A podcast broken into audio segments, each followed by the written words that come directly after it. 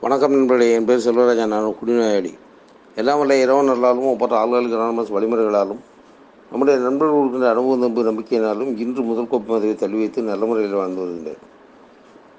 இன்று நம்முடைய ஏவின் நானூற்றி ஏழு பொன்மொழிகளிலே முப்பத்தி நான்காவது பொன்மொழி வில்லிங்னஸ் இஸ் த கீ விருப்பம்தான் முக்கியம் என்பது எனக்குள்ளே தருகின்ற உணர்வுகளை உங்களுடன் பகிர்ந்து கொள்கின்றேன்.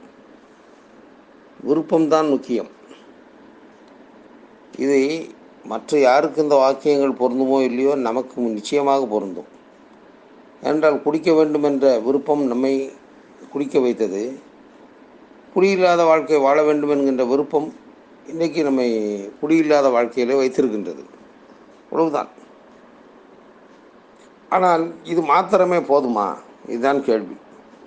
குடியில்லாத வாழ்க்கையை வாழ்கின்றோம் என்பது மட்டுமே நமக்கு போதுமா என்று கேட்கும் பொழுது இல்லை குடியில்லாத வாழ்க்கை மாத்திரம் நமக்கு போதாது. வெறுமனே நாம் குடிப்பதற்கு குடிப்பதை நிறுத்துவதற்காக மட்டும் இங்கு வரவில்லை. முதல் நாள் என்பது அதாவது ஆள்வாளிகள் நமது குடும்பத்துக்குள் வந்த முதல் நாள் என்பது குடியில்லாத வாழ்க்கை வாழ்வது எப்படி என்பது தெரிந்து கொள்வதற்காகத்தான் வந்தோம். ஆனால் தொடர்ந்து வந்து கொண்டிருப்பது வெறுமனே குடியில்லாத வாழ்க்கை வாழ்வதற்காக மட்டுமே நாம் வரவில்லை. அதை நிச்சயமாக நாம் உணர்ந்து கொள்ள வேண்டியது இருக்கின்றது. என்றால் ஏதோ குடியை நிறுத்தி விட்டோம் சிறிது காலம் ஆகிவிட்டது. உடனே நான் ஒரு புனிதனாக ஆகிவிட்டேன் என்பதெல்லாம் கிடையாது. நம்முடைய பில்லபுலியும் அதைத்தான் சொல்லுகின்றார். நாம் புனிதர்கள் அல்ல. ஆன்மீக பாதையில் முன்னேற நாம் விரும்புகின்றோம் என்பதுவே கருத்தில் கொள்ள வேண்டியது. அவ்வளோதான் நாம் தொகுத்துள்ள இந்த செயல் திட்டம் முன்னேற்றத்திற்கான வழிகாட்டி. அவ்வளோதான் நாம் உரிமையுடன் சொல்லுகின்றோம். எப்படி ஆன்மீகத்தில் நாம் முன்னேறுகின்றோம் என்று. ஆன்மீகத்தில் முழுநிலை அடைந்து விட்டோம் என்று நம்மில் ஒருவரும் ஒருபோதும் சொல்ல முடியாது என்று தெளிவாக சொல்லிவிட்டார். நினைத்து பார்த்தால் கடந்த கால குடி வாழ்க்கையிலே நம்மிடம் விருப்பங்கள் எப்படி இருந்தது என்று சொல்லும் பொழுது இன்னைக்கு ஒரு நினைவு வருகின்றது ஒரு சம்பவம். ஒரு முறை ஒரு திருவிழா நடந்த காலகட்டத்தில் நான் அதற்கு முந்தைய தினம்தான் என்னுடைய மனைவியிடம் சிறிது பணத்தை கொடுத்து வைத்திருந்தேன். இதனை வைத்திரு நாளைக்கு ஒரு முக்கியமான செலவு இருக்கின்றது அப்பொழுது நான் வாங்கி கொள்ளுகின்றேன் என்று சொல்லி. அதே நேரம் மறுநாள் காலையிலே அங்கு நான் சென்று திருவிழாவில் கலந்து கொண்டு வரும் பொழுதே நண்பர்களோடு சேர்ந்து குடிக்க தொடங்கிவிட்டேன். போதையின் உச்சத்தில் ஆடிக்கொண்டிருக்கின்றேன். அப்பொழுது பணம் நமக்கு தேவைப்படுகின்றது. அந்த பணத்தை தேடுவதற்காக நீ அந்த பணத்தை கொடு என்று என்னுடைய மனைவியிடம் கேட்கின்றேன். அப்பொழுது என்னுடைய மனைவி மிகுந்த கோபத்தோடு ஏற்கனவே குடித்து விட்டு இன்னும் பொழுது இப்படி ஆட்டம் போட்டு கொண்டிருக்கின்றாய். எனவே நீ இப்பொழுது குடிக்க வேண்டாம். பணம் தர முடியாது என்று சொல்லும் பொழுது அந்த வீட்டில் உள்ள பீரோவை பூட்டி தன்னுடைய கையிலே சாவி வைத்து கொண்டார். அப்பொழுது நான் நீ பணம் தர விட்டால் பணம் தராவிட்டால் நான் இந்த பீரோவை இப்பொழுதே உடைப்பேன் என்று சொல்லி வீட்டில் இருந்த ஒரு கம்பியை எடுத்து பீரோவை உடைக்கின்றேன். உடைத்தது உடைத்தாக விட்டது. அதன் பின்பு முழுமையாக நான் உடைப்பதற்குள் என்னுடைய மனைவியை பணத்தை எடுத்து என்னுடைய முகத்தில் விட்டிருந்து எக்கேடுங்கட்டு போ என்பதாக வாழ்த்துறை கொடுத்து அனுப்பி வைத்தார். அப்பொழுது என்னுடைய மகள் அப்பொழுது அருகில் இருந்தார். அவள் அப்பொழுது பள்ளிக்கூடம் செல்லக்கூடிய சிறுமியாக இருக்கின்றார். அவர் மாத்திரமல்ல என்னுடைய மகள் மாத்திரமல்ல என்னுடைய தம்பியின் மகளும் அப்பொழுது அருகில் இருந்தார்கள். இவர்கள் இருவரும் சிறு குழந்தைகளாக இருந்த காரணத்தினால் நான் குடிபோதலை செய்யக்கூடிய விளைவுகளை தட்டி கேட்பதற்குரிய துணிச்சல் அவர்களுக்குள்ளே வரவில்லை. கண்ணீர் விட்டு அழுது கொண்டிருந்தார்கள். அழுது கொண்டிருந்து நீங்கள் இப்படி ஏன் செய்கின்றீர்கள்? இந்த மாதிரியான செயல்கள் எங்களுக்கு மன வருத்தத்தை தருகின்றது. தயவுசெய்து இதை செய் இப்படி செய்யாதீர்கள். ஆட்டம் போடாதீர்கள் வீட்டில் அமைதியாக இருங்கள் என்று இந்த குழந்தைகள் எவ்வளவோ கெஞ்சுகின்றன. என்னுடைய மகளும் சரி என்னுடைய தம்பியின் மகளும் சரி கெஞ்சுகின்றன. ஆனால் என்னுடைய மனதிலே குடிப்பதை தவிர வேறு எந்த விதமான சிந்தனையும் இல்லாத காரணத்தினாலே நான் குடிக்கத்தான் போகின்றேன். நீங்கள் யார் அதை தடுப்பதற்கு என்று பெற்ற பிள்ளைகளிடமே சொல்கின்றேன். நீங்கள் யார் அதை தடுப்பதற்கு என்று. ஆனால் ஒரு தகப்பனுடைய வாழ்க்கை நன்றாக இருக்க வேண்டும் என்று ஒரு பிள்ளைகளுக்கு உள்ள அக்கறையை விடவா நம்மோடு சேர்ந்து குடிப்பவனுக்கு இருந்து விட போகின்றது என்ற ஒரு அடிப்படை அறிவு கூட நமக்கு இல்லை. நியாயம்தானே? ஒரு தகப்பனுடைய வாழ்க்கை நன்றாக இருந்தால்தான் நம்முடைய வாழ்க்கையும் நன்றாக இருக்கும் என்று ஒரு பிள்ளைகள் தானே நினைக்க முடியுமே தவிர கூட சேர்ந்து குடிப்பவன் எப்படி நினைப்பான்? கூட சேர்ந்து குடிப்பவன் அவனுக்கு போதை கிடைத்தால் போதும் என்பதற்காக நம்மோடு இருப்பான். அவ்வளவுதான். இதை எண்ணி பார்க்கும் பொழுது அப்பொழுது என்னுடைய பிள்ளைகள் கதறி எழுது கொண்டே சொன்னார்கள். நீங்கள் இப்படி செய்தீர்கள் என்றால் நாங்கள் தற்கொலை செய்வோம் என்று சொன்னார்கள். ஆம் நண்பர்களே அது செய்த பாவத்திற்கெல்லாம் அப்படி மனதை பதைபதைக்க வைத்ததற்கெல்லாம் இறைவன் நமக்கு தண்டனை என்ன கொடுப்பான் என்று தெரியவில்லை. ஆனால் இறைவன் கொடுத்துள்ள மன்னிப்பு தான் மிகப்பெரிய தண்டனையாக இன்றைக்கு நான் உணர்ந்து கொள்கின்றேன். ஆம். இறைவன் கொடுத்த மன்னிப்பு தான் இன்றைக்கு வாழ்க்கையை இங்கே உட்கார வைத்திருக்கின்றது. நினைத்து பார்த்தால் அந்த நேரத்தில் என்னுடைய பிள்ளைகள் அழுது கொண்டு சொன்னார்கள் நீங்கள் குடிக்கப் போகாதீர்கள். என்று.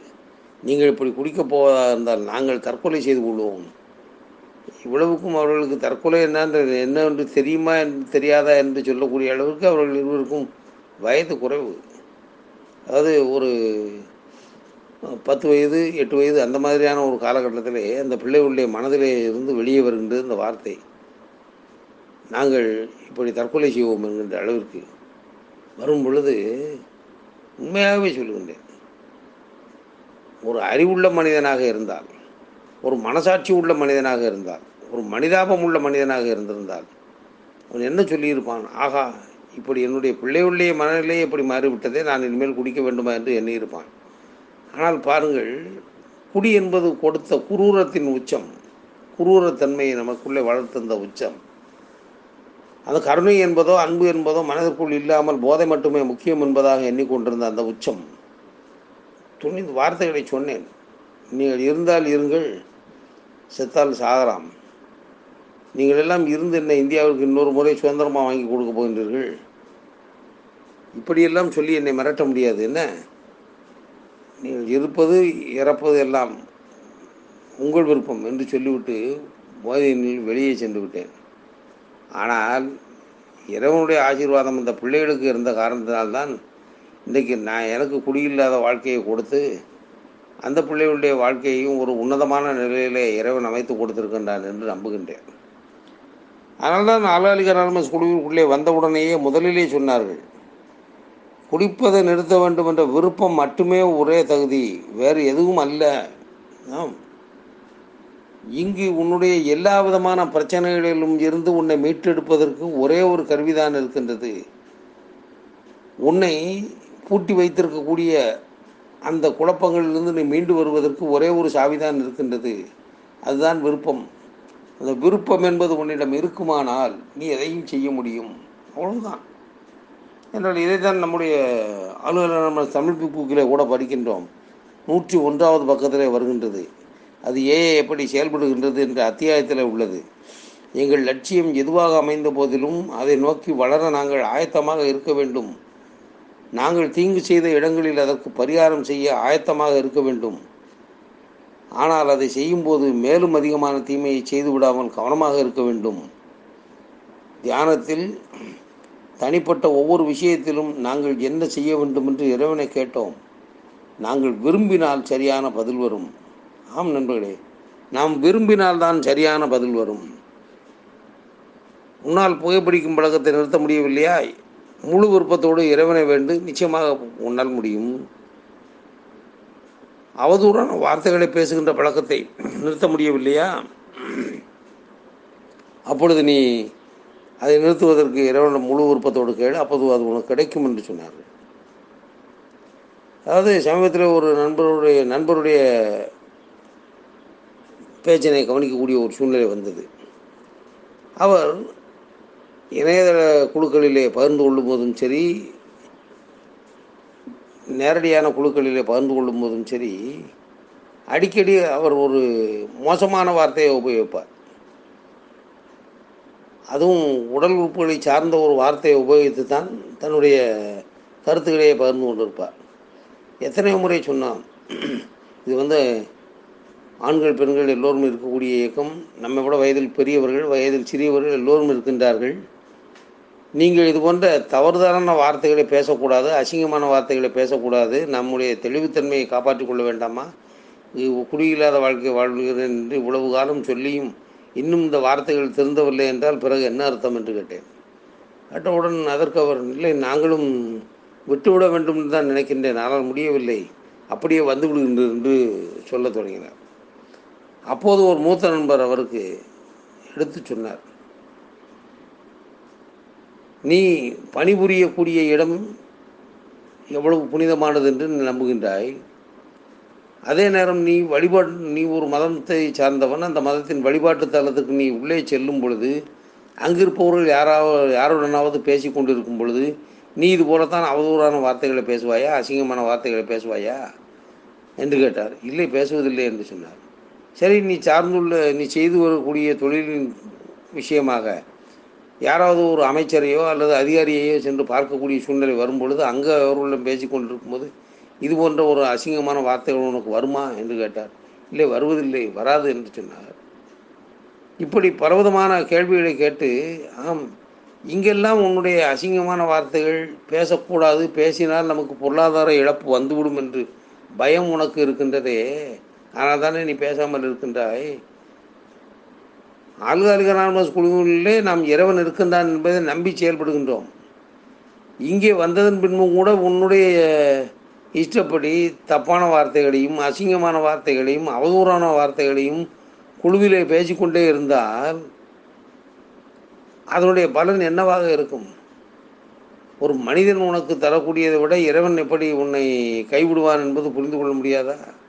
ஒரு மனிதனாவது சதா சாதாரண அளவிலே பேசுகின்ற வார்த்தைகள் சரியில்லை என்று தண்டிப்பதற்கு முடியும். ஆனால் இறைவன் கைவிட்டு விட்டார் என்றால் நினைத்துப்பார் என்று சொன்னார். அதாவது நண்பர்களே வாழ்க்கையிலே முன்னேற்றம் வர வேண்டுமா? நீ எந்த அளவிற்கு உன்னுடைய மனதை சுத்தப்படுத்தி கொள்ளுகின்றாயோ அந்த அளவிற்கு தான் உன்னுடைய வாழ்க்கை அமையும் என்பதை நம்முடைய முன்னோடிகள் நமக்கு எடுத்து காட்டினார்கள்.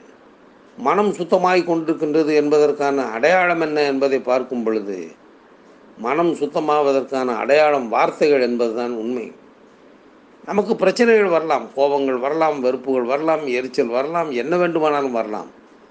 ஆனால் வாயிலிருந்து கேட்கக்கூடாத அளவிற்கு மோசமான அசிங்கமான வார்த்தைகளை ஒரு மனிதன் பேசுகின்றான் என்று சொன்னால் அது நிச்சயமாக அவனுடைய மனம் இன்னும் சுத்தப்படவில்லை என்பதைத்தான் காட்டுகின்றது என்று நம்முடைய முன்னோடிகள் சொல்லுகின்றார் அந்த அடிப்படையிலே பார்க்கும் பொழுது என்னுடைய மனதை நான் சுத்தப்படுத்த வேண்டும் என்பது ஆணித்தரமான உண்மையாக விளங்குகின்றது. அப்படி மனம் சுத்தமாகும் பொழுது என்னுடைய வார்த்தைகள் சுத்தமாக இருக்கும். வார்த்தைகள் சுத்தமாகும் பொழுது அதுங்கே அது என்னுடைய செயல்களையும் சுத்தமாக்கும். என்னுடைய செயல்கள் சுத்தமாக இருக்கும் பொழுது அது என்னுடைய வாழ்க்கையிலே தெளிவுத்தன்மையும் மகிழ்ச்சியையும் நீடித்து நிலைக்க வைப்பதாக இருக்கும் என்று நம்முடைய முன்னோடிகள் மூலமாக தெரிந்து கொள்ள முடிகின்றது.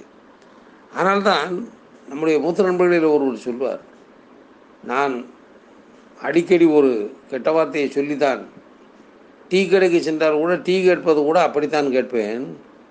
ஆனால் எனக்கு என்னுடைய வழிகாட்டி சொன்னார் எப்பொழுது நீ இந்த வார்த்தையை பேசுவதை விடுகின்றாயோ அப்பொழுதுதான் உன்னுடைய வாழ்க்கை முன்னேற்றத்திற்கு வரும் அல்லது நீ தொடர்ந்து துன்பப்பட்டு கொண்டே இருப்பாய் என்று சொன்னார். அவருடைய வார்த்தையை கேட்டு நான் அந்த வார்த்தை அதாவது அவதூறான அசிங்கமான வார்த்தைகளை பேசுவதை நிறுத்தினேன்.